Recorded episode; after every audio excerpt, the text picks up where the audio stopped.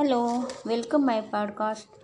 Damini recipes में आपका स्वागत है। मैं मिसेस नंदा बोल रही हूँ।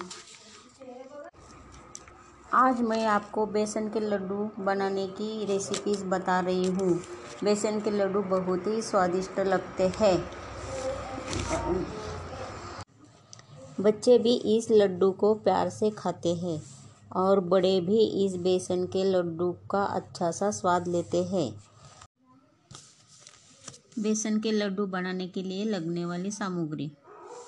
तीन कटोरी दरदरा चने का आटा, डेढ़ कटोरी घी यानी कि डेढ़ कप, पाव कटोरी मिल्क, तीन कटोरी भूरी, सात आठ इलायची पिसी हुई एक चम्मच पिसी हुई जायफल, पच्चीस ग्राम बादाम, दस ग्राम काजू।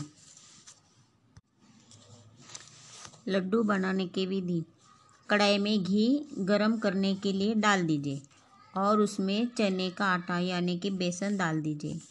धीमी आँच पर भूनिए, इन्हें लगातार चलते हुए भूनिए, मीडियम फ्लेम पर ही भूनिए, बेसन को ब्राउन होने तक ही भूनिए। अच्छा सा स्वाद आने तक भूनना है।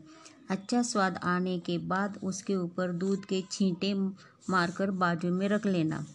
मिश्रण नॉर्मल होने तक रुकिए। फिर बाद में भूरी पिसी हुई जायफल, वेलची, पाउडर, कटे हुए काजू, बादाम के कटे हुए टुकड़े डाल के मिश्रण मिक्स कर दीजिए। फिर इसे मिश्रण को हाथ में लेकर दबा दबा कर अच्छी तरह से लड्डू बना के थाली में रखते हुए जाइए और पिस्ते में लड्डुओं को गार्निश कर दीजिए।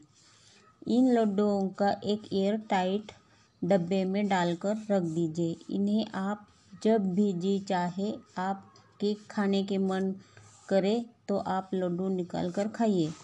तो चलिए, ये बताई हुई रेसिपी आप सुनकर आप लड्डू बनाइए और अपने परिवार को खिलाइए और ख़ुद भी खाने का स्वाद लीजिए। तो मिलते हैं अगले episode bye have a good day have a nice day मेरा सुझाव बेसन हमेशा लो फ्लेम ही भुनना चाहिए।